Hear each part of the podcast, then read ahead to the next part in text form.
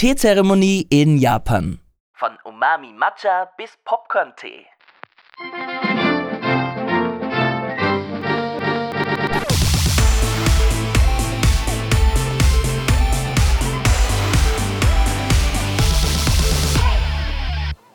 Meine Beziehung zu Tee war ja eigentlich immer recht mau.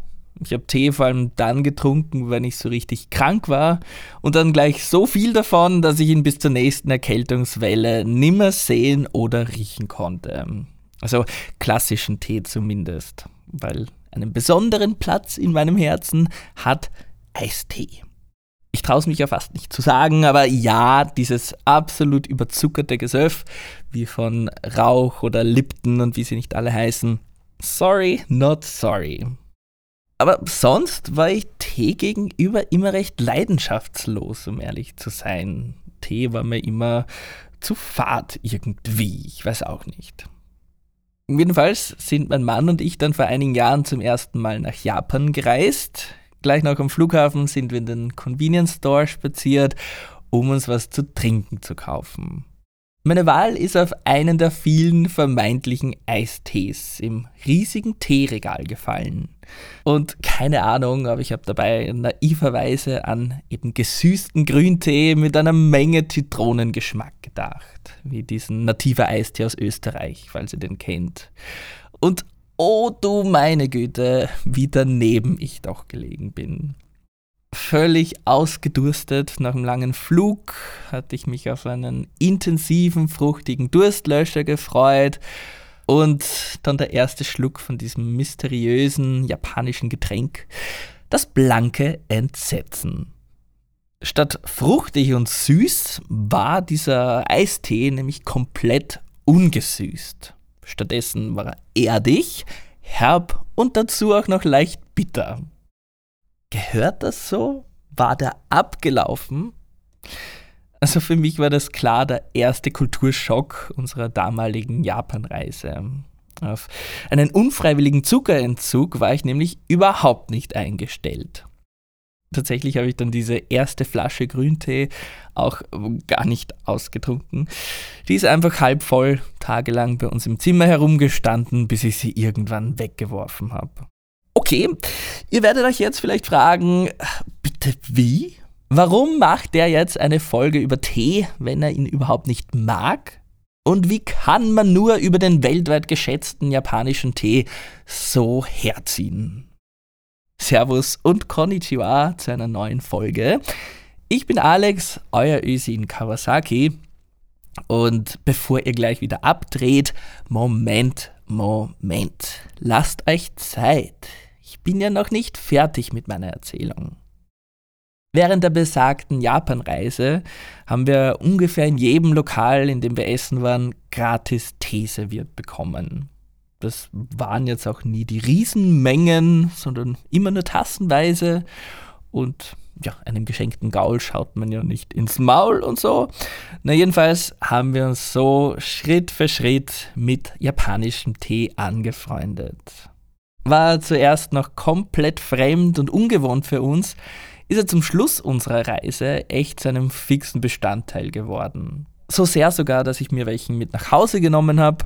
Konkret war das so ein Instant-Grünteepulver, um daheim auch immer gleich sofort kalten Grüntee parat zu haben. Ich weiß also auch nicht ganz genau wann und wie und warum, aber irgendwann ist einfach der Schalter gefallen.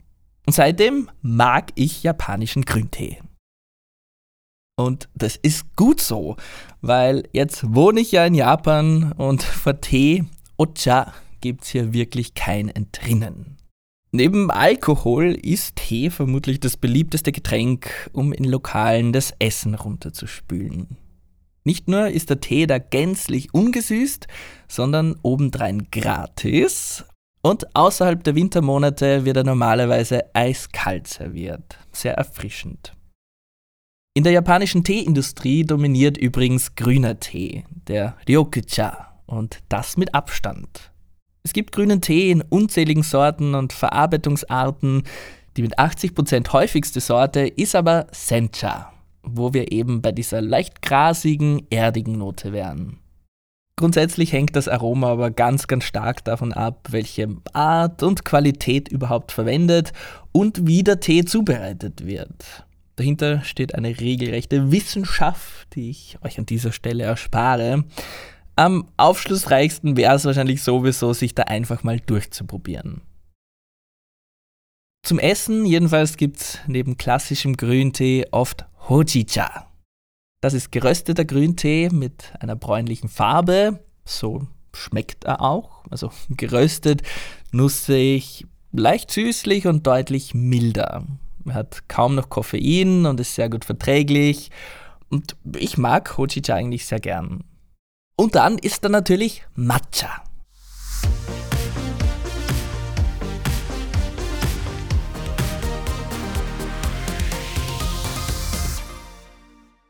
Viele, die an japanischen Tee denken, denken ja gleich mal an ihn. Er kommt bei einer traditionellen japanischen Teezeremonie zum Einsatz oder auch in japanischen Süßigkeiten. Und der leuchtend grüne Matcha ist nicht einfach nur gemahlener Grüntee, bitte auch nicht verwechseln mit Grüntee Instantpulver. Für Matcha werden die Teepflanzen vor der Ernte extra beschattet. Dann dämpft und trocknet man sie und zu guter Letzt malt man die Teeblätter mit einer Steinmühle zu einem feinen Pulver. Echter, qualitativ hochwertiger Matcha gilt als Superfood. Immerhin nimmt man dabei die gesamten Teeblätter zu sich, anstatt sie wie beim klassischen Tee nur auszukochen. Ich persönlich habe Matcha vor ziemlich langer Zeit kennengelernt. Das war bei Starbucks in New York. Dort war Matcha Latte gerade der letzte Schrei. Also heißer Matcha mit Milch. Und das Resultat ist ein samtig schaumiges, hellgrünes Getränk mit zarten Grünteenoten. Da war ich hin und weg. Während Matcha im Ausland wohl erst so ab 2013 als Superfood entdeckt wurde, geht seine Geschichte in Japan schon Jahrhunderte zurück. Wie gesagt, steht Matcha im Zentrum der traditionellen Teezeremonie. Die nennt sich Sado bzw. Chado und sie ist ein fixer Bestandteil der japanischen Kultur. Das Ritual des Teetrinkens reicht zurück ins 12. Jahrhundert und die Teezeremonie mit Matcha, wie wir sie heute kennen, stammt laut der Global Japanese Tea Association aus dem 15. oder 16. Jahrhundert. Dabei zelebriert man auch die Zubereitung und die Präsentation vom Matcha. Und wenn ich sage zelebrieren, dann ist das keine Untertreibung. Die Teezeremonie gilt offiziell als Kunstform, sie ist geradezu meditativ und folgt strengen Abläufen. Sie ist eng verbunden mit dem Zen-Buddhismus und verbindet Kunst, die Wertschätzung der Natur und soziale Interaktion miteinander. Auch die Philosophie des Wabi-Sabi spielt bei der Teezeremonie eine Rolle. Dabei geht es, grob gesagt, um die Wertschätzung der natürlichen Schönheit und auch von Unvollkommenheit. Man sucht Schönheit und Eleganz in der Einfachheit von Dingen und übt sich in Bescheidenheit. Aber auch kultiviert und bewandert zu sein, wie auch immer man das jetzt auslegen mag, äh, sind dabei von großer Bedeutung. Angewandt auf die Teezeremonie kann diese Philosophie des Wabi-Sabi bedeuten, dass man die Zeremonie nur in kleinen Gruppen und in minimalistisch ausgestatteten Räumen abhält, dass man sich dabei extrem ruhig verhält, das Geschmackserlebnis auf den puren Matcha reduziert und wenn überhaupt nur eine kleine Beilage serviert. Eine solche Beilage könnten Wagashi sein, kleine Süßigkeiten, die sind meist recht mild im Geschmack, damit sie den Matcha nicht übertönen, aber gleichzeitig schon auch süß, quasi als Ausgleich zur leicht bitteren Note des Tees. Schönheit und Eleganz im Einfachen zu finden, heißt zum Beispiel, simple regionale Zutaten zu verwenden. Simples Geschirr, aber auch simple Abläufe mit kleinen behutsamen Bewegungen. Gut, ob äh, diese Abläufe bei der Teezeremonie wirklich so simpel sind, das sei mal dahingestellt. Auf mich haben die Bewegungen der Zeremonienmeisterin ja schon sehr kunstvoll ausgesehen, wie eine ausgeklügelte Aufführung, meditativ und an Eleganz kaum zu übertreffen. Da sitzt jede Handbewegung, Jedes Geräusch hat hier eine, eine Bedeutung, sei es der Gong oder eine Glocke zu Beginn der Veranstaltung oder auch einfach nur der Klang der einzelnen Utensilien bei der Zubereitung. ASMR-Fans kommen hier auf alle Fälle auf ihre Kosten. Das konkrete Prozedere variiert übrigens von Einrichtung zu Einrichtung und so eine Teezeremonie ist wirklich eine schöne, entschleunigende Erfahrung für alle Sinne. Eben mit dem Genuss des andächtig zubereiteten, schaumig geschlagenen Matcha als Höhepunkt. Nun, wie schmeckt Matcha jetzt überhaupt? In plumpen und ignoranten Worten ausgedrückt, bitter und grasig. Ich denke sehr wohl, dass Matcha nicht jedermanns Sache ist. Der Geschmack ist mit Sicherheit gewöhnungsbedürftig. Es heißt aber auch, je hochwertiger der Matcha, desto lieblicher schmecke er. Ich würde den Geschmack von gutem Matcha ja als sehr grün bezeichnen, wie frisches Gras oder so. Also durchaus süßlich und lieblich, leicht fruchtig bis nussig und eben mit einem Hauch von Bitterkeit, aber recht angenehm. Der Geschmack von Matcha wird auch oft als Umami beschrieben. Ob ich so weit gehen würde, weiß ich jetzt nicht. Umami meint ja einen Geschmack abseits der üblichen vier Geschmacksrichtungen und wird oft als wohlschmeckend oder fleischig übersetzt.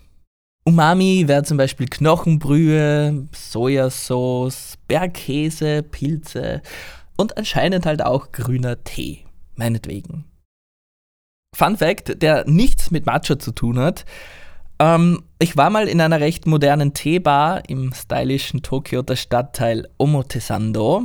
Noch nie habe ich für äh, Tee so viel Geld bezahlt. Aber das Spannende war, dass man uns dort ein und dieselben Grünteeblätter mehrmals aufgegossen hat. Immer mit unterschiedlich heißem Wasser, bei den ersten Durchgängen mit nur so 30 und 40 Grad warmem Wasser hat der Grüntee tatsächlich ein bisschen wie Suppenbrühe geschmeckt. Das Resultat war in diesem Fall also selbst für mich unverkennbar Umami. Leicht salzig und glutamatmäßig. Ziemlich faszinierend.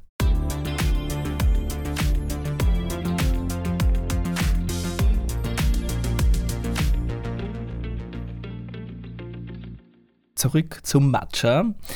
Ähm, wenn ihr nach Japan reist, und jetzt geht's ja endlich wieder, könnt auch ihr in den Genuss einer Teezeremonie kommen. Tickets dafür werden insbesondere online gern angeboten und sind sicher ein unvergessliches Erlebnis. Genauso gibt es auch moderne Teebars, wie gesagt, oder einfach Verkostungen. Auch wären ein guter Matcha oder ein ganzes Matcha-Set mit Schüssel, Bambuslöffel und Besen zum Aufschlagen sicher ein großartiges Mitbringsel von einer Japanreise. Selbstverständlich gibt es auch in Österreich und Deutschland Matcha zu kaufen. Ich persönlich habe da allerdings noch nie wirklich guten erwischt, leider. Wahrscheinlich, weil da auch extrem viel Ramsch angeboten wird und ich auch immer zu geizig war für den ganz teuren. Man muss sich im Klaren darüber sein, dass Matcha was Besonderes ist, eine Spezialität. Eben nicht nur in Österreich und Deutschland, sondern sehr wohl auch hier in Japan. Es ist keinesfalls so, dass man hier an jeder Ecke frischen Matcha serviert bekommt. Ein kleines Döschen mit 30 Gramm hochwertigen Matcha kostet in der Heimat gut und gerne mal stolze 30 bis 50 Euro, würde ich schätzen. Hier in Japan circa die Hälfte oder sogar weniger. Und Offen gesagt, nur einen solchen wollt ihr auch pur trinken. Ein Qualitätsmerkmal von guten Matcha könnte da zum Beispiel seine Farbe sein. Eine Faustregel ist, je intensiver und leuchtender das Grün des Pulvers, desto hochwertiger und frischer sei der Matcha. Stellt euch das wie den Sättigungsregler in der Bildbearbeitung vor. Je knalliger die Farbe, desto mehr Umami, Komplexität und Balance hat der Matcha. Wenn das Pulver hingegen fahl und ausgewaschen ausschaut, schmeckt der Matcha vermutlich eher bitter oder fad. Dann würde ich ihn besser zum Backen verwenden als jetzt für einen puren Teegenuss. Mein Mann hat mir vor ein paar Jahren einmal ein edles Matcha-Set zum Geburtstag geschenkt und hin und wieder gönne ich mir da schon eine Tasse. Auch weil Matcha aufgrund seines Koffeingehalts ein ganz guter Wachmacher ist. Im Vergleich zu Kaffee soll das Koffein im Körper aber langsamer abgebaut werden und dafür länger anhalten. Falls es euch interessiert, ganz kurz meine eigene Vorgehensweise bei der Zubereitung von Matcha. Zuallererst gieße ich heißes Wasser in meine Matcha-Schüssel, um sie vorzuwärmen. Da kommt dann auch gleich noch der Bambusbesen mit rein, damit er feucht wird und dann beim Aufschlagen des Matchas keine der feinen Borsten abbrechen. Danach erhitze ich 70 Milliliter Wasser bis an den Punkt, wo es gerade zu kochen anfängt. Also ich behalte meinen Wasserkessel da immer im Auge und drehe sofort den Herd ab, wenn im Wasser die ersten Blasen aufsteigen. Dann schütte ich das Aufwärmwasser aus der Teeschüssel und gebe zwei Bambuslöffel Matcha-Pulver rein.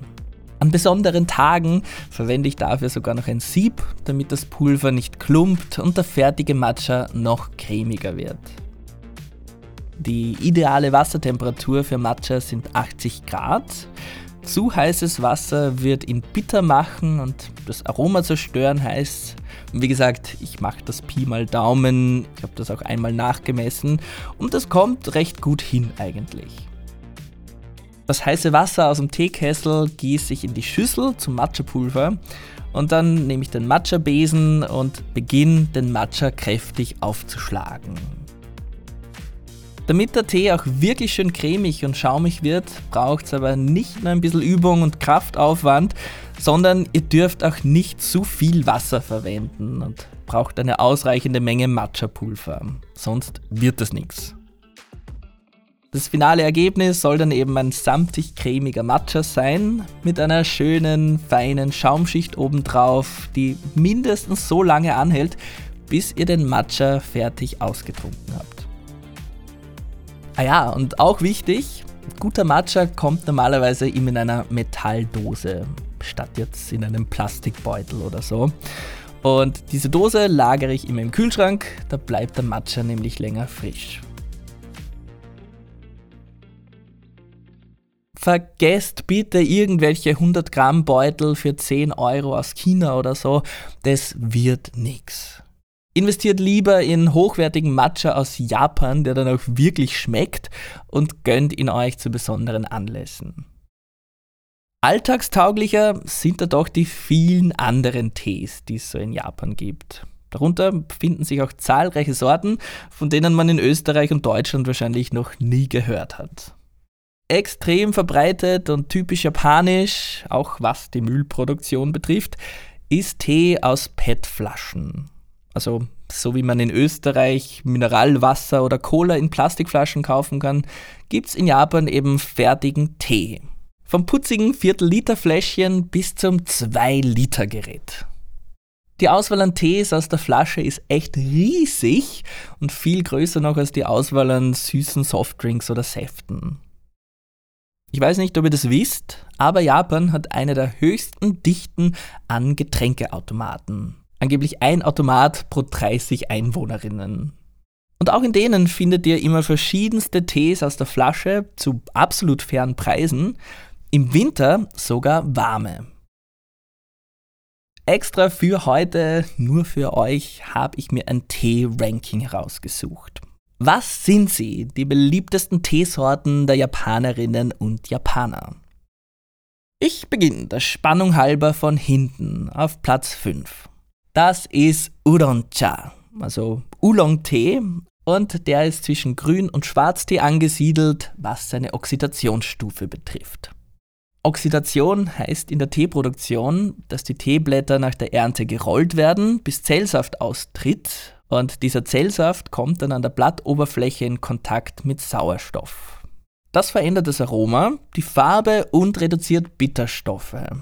Und weil etwa Schwarztee vollständig oxidiert wird und Grüntee gar nicht, macht das Schwarztee auch haltbarer.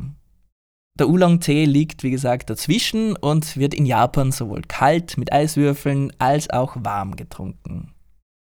Platz 4 macht Hojicha. Eben der geröstete Grüntee, von dem ich euch vorher schon erzählt habe. Der hat deutlich weniger Koffein als herkömmlicher Grüntee, schmeckt mild und ist sehr gut verträglich.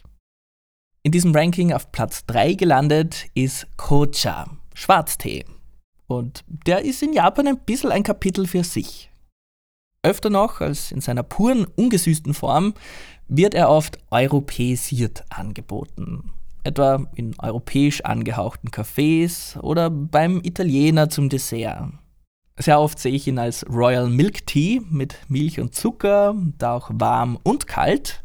Es gibt Straight Tea und Lemon Tea, die irreführenderweise auch sehr viel Zucker enthalten und auf dem Flaschenetikett so ein bisschen auf britisch machen. Bei Platz 2 der beliebtesten Teesorten der Japaner lassen wir die Teepflanze jetzt mal kurz komplett weg. Wie das? In den heißen Sommermonaten noch viel verbreiteter als kalter Grüntee oder Hojicha ist der sogenannte Mugicha. Dabei handelt es sich eben nicht um klassischen Tee, sondern um einen Aufguss von gerösteten Gerstenkörnern. Ein japanischer Sommer ohne diesen allseits beliebten Mugicha wäre vielleicht möglich, aber sinnlos.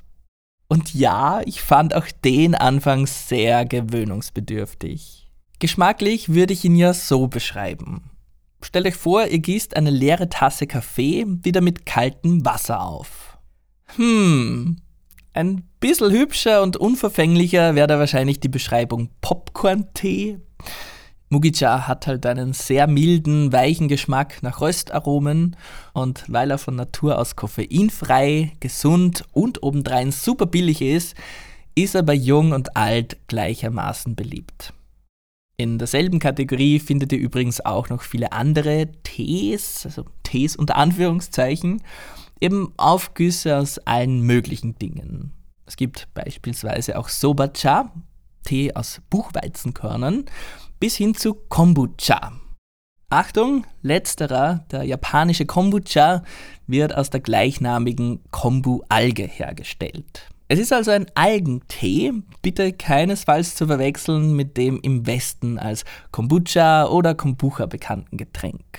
Das liebe ich ja heiß und mache ich seit Jahren selber. Statt Algentee ist es aber ein fermentiertes, prickelndes Getränk aus Tee, Hefen und Bakterien. So, ich komme zum ersten Platz, dem beliebtesten Tee der Japanerinnen und Japaner. Und wie könnte es auch anders sein, handelt es sich dabei natürlich um Grüntee.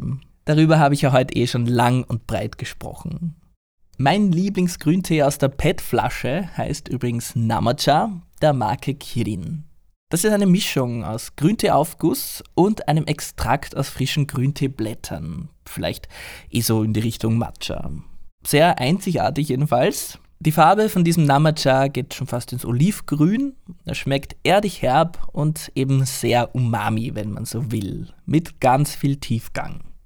Für meinen Mann und mich ist er die perfekte Abkühlung im Sommer, auch passend zu sämtlichen japanischen Speisen. Und Stichwort Speisen, auch dabei findet man Tee in Japan immer wieder. Beispielsweise gibt es eine gigantische Auswahl an Oagashi mit Grüntee. Das sind japanische Süßigkeiten.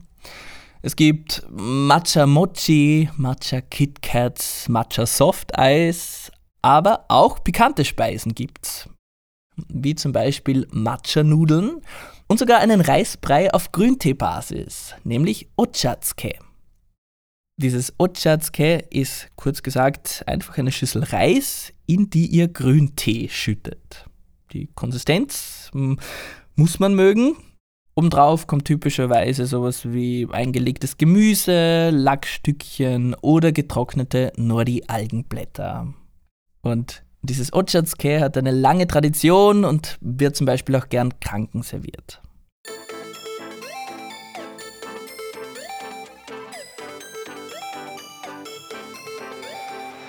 Ich weiß, dass es unter euch ganz viele gibt, die momentan drauf und dran sind, ihre Japanreise zu planen. Und wenn ihr jetzt obendrein Tee mögt, habe ich jetzt zum Schluss noch einen ganz besonderen Ausflugstipp parat. Mein Tipp führt euch in den Ort Uji in der Präfektur Kyoto. Er gilt als die bekannteste Gegend für Teeanbau in Japan. Nachdem Grüntee von China nach Japan herübergeschwappt ist, hat sich Uji im 13. Jahrhundert zu einem regelrechten Tee-Mekka entwickelt. Dank des hervorragenden Bodens und Mikroklimas stammt von hier der angeblich hochwertigste und beste Matcha Japans. Davon wollten wir uns vorletzte Woche selber überzeugen. Mein Mann und ich waren mit unseren Eltern nämlich für ein paar Tage in Kyoto und vom Stadtzentrum aus sind es nur knappe 30 Minuten mit dem Zug nach Uji. Uji ist ein recht herziges kleines Dorf mit einem beeindruckenden buddhistischen Tempel, dem Byodo-in. Den kennt man vor allem deshalb, weil er auf der 10-Yen-Münze abgebildet ist. Durch den Ort fließt der gleichnamige Uji-Fluss und an seinem Ufer findet ihr ungelogen ein Teehaus nach dem anderen. Zu all den Matcha-Getränken bekommt man hier natürlich auch sämtliche Matcha-Süßigkeiten, die man sich nur vorstellen kann. Bis hin zu ausgefalleneren Sachen wie Matcha-Gyoza, Teigtaschen, Matcha-Takoyaki, Oktopuspellchen, Matcha-Ramen und sogar Matcha Curry. Ich war quasi im Matcha Paradies bei all den Geschäften. Hätte ich mich echt dumm und deppert shoppen können. Meinen neuen Vorrat an hochwertigstem handgepflückten Matcha habe ich mir im Laden vom netten Herrn Kambayashi geholt. Der führt seinen Laden schon in 16. Generation. Beraten wurden wir allerdings von seinem Schwiegersohn, einem Schweizer. Eine recht witzige Überraschung. Außerdem haben wir dann auch im Teehaus Taihoan eine Teezeremonie äh, geboten bekommen, um umgerechnet 20 Euro pro Person. Es können da auch immer nur bis zu sechs Personen daran teilnehmen. Insofern ist es wichtig, dass ihr schon vorab online reserviert und ich kann es nur wärmstens empfehlen. Die Teezeremonie war wirklich eindrucksvoll, köstlich und unterhaltsam. Auch unsere Eltern waren begeistert, wenn auch der leicht bittere Matcha nicht allen gleich gut gemundet hat. Ich muss ehrlich sagen, die Teekultur in Japan ist eine eigene Wissenschaft für sich. Damit könnten wir, glaube ich, ganze Podcast-Reihen füllen. Es gibt einfach noch so, so viel mehr drüber zu erzählen. Aber ich hoffe, ich konnte euch mit dieser kurzen, knackigen Folge trotzdem einen Überblick geben. Egal ob ihr jetzt japanischen Tee heiß oder kalt, schaumig aufgeschlagen oder zu Süßspeisen verarbeitet oder doch lieber als Reisporridge zu euch nehmt, lasst ihn euch schmecken. In diesem Sinne, itadakimasu. Bis zum nächsten Mal. Matane, euer Ösi in Kawasaki.